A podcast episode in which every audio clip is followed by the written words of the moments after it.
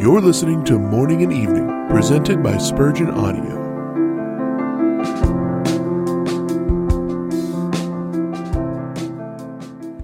Grow up into him in all things. Ephesians 4:15. Many Christians remain stunted and dwarfed in spiritual things, so as to present the same appearance year after year. No upspringing of advanced and refined feeling is manifest in them. They exist, but do not grow up into him in all things. But should we rest content with being in the green blade, when we might advance to the ear, and eventually ripen into the full corn in the ear? Should we be satisfied to believe in Christ and to say, I am safe, without wishing to know in our own experience more of the fullness which is to be found in Him? It should not be so. We should, as good traders in heaven's market, covet to be enriched in the knowledge of Jesus. It is all very well to keep other men's vineyards, but we must not neglect our own spiritual growth and ripening.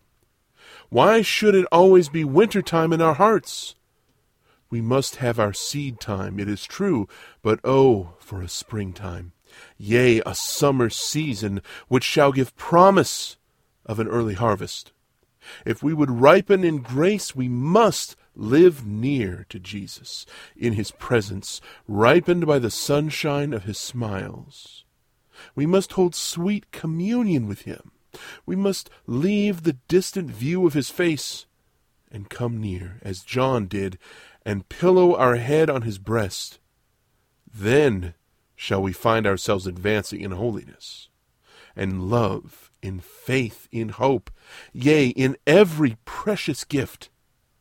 As the sun rises first on mountain tops and gilds them with his light, and presents one of the most charming sights to the eye of the traveler, so it is one of the most delightful contemplations in the world to mark the glow of the Spirit's light on the head of some saint who has risen up in spiritual stature, like Saul above his fellows, till, like a mighty Alp, snow capped, he reflects first among the chosen the beams of the Sun of Righteousness, and bears the sheen of his effulgence high aloft for all to see, and seeing it, to glorify his Father which is in heaven.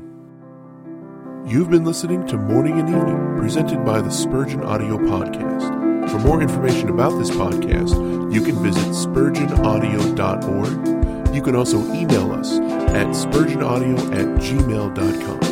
Don't forget to subscribe to this podcast and many others by visiting theologymix.com.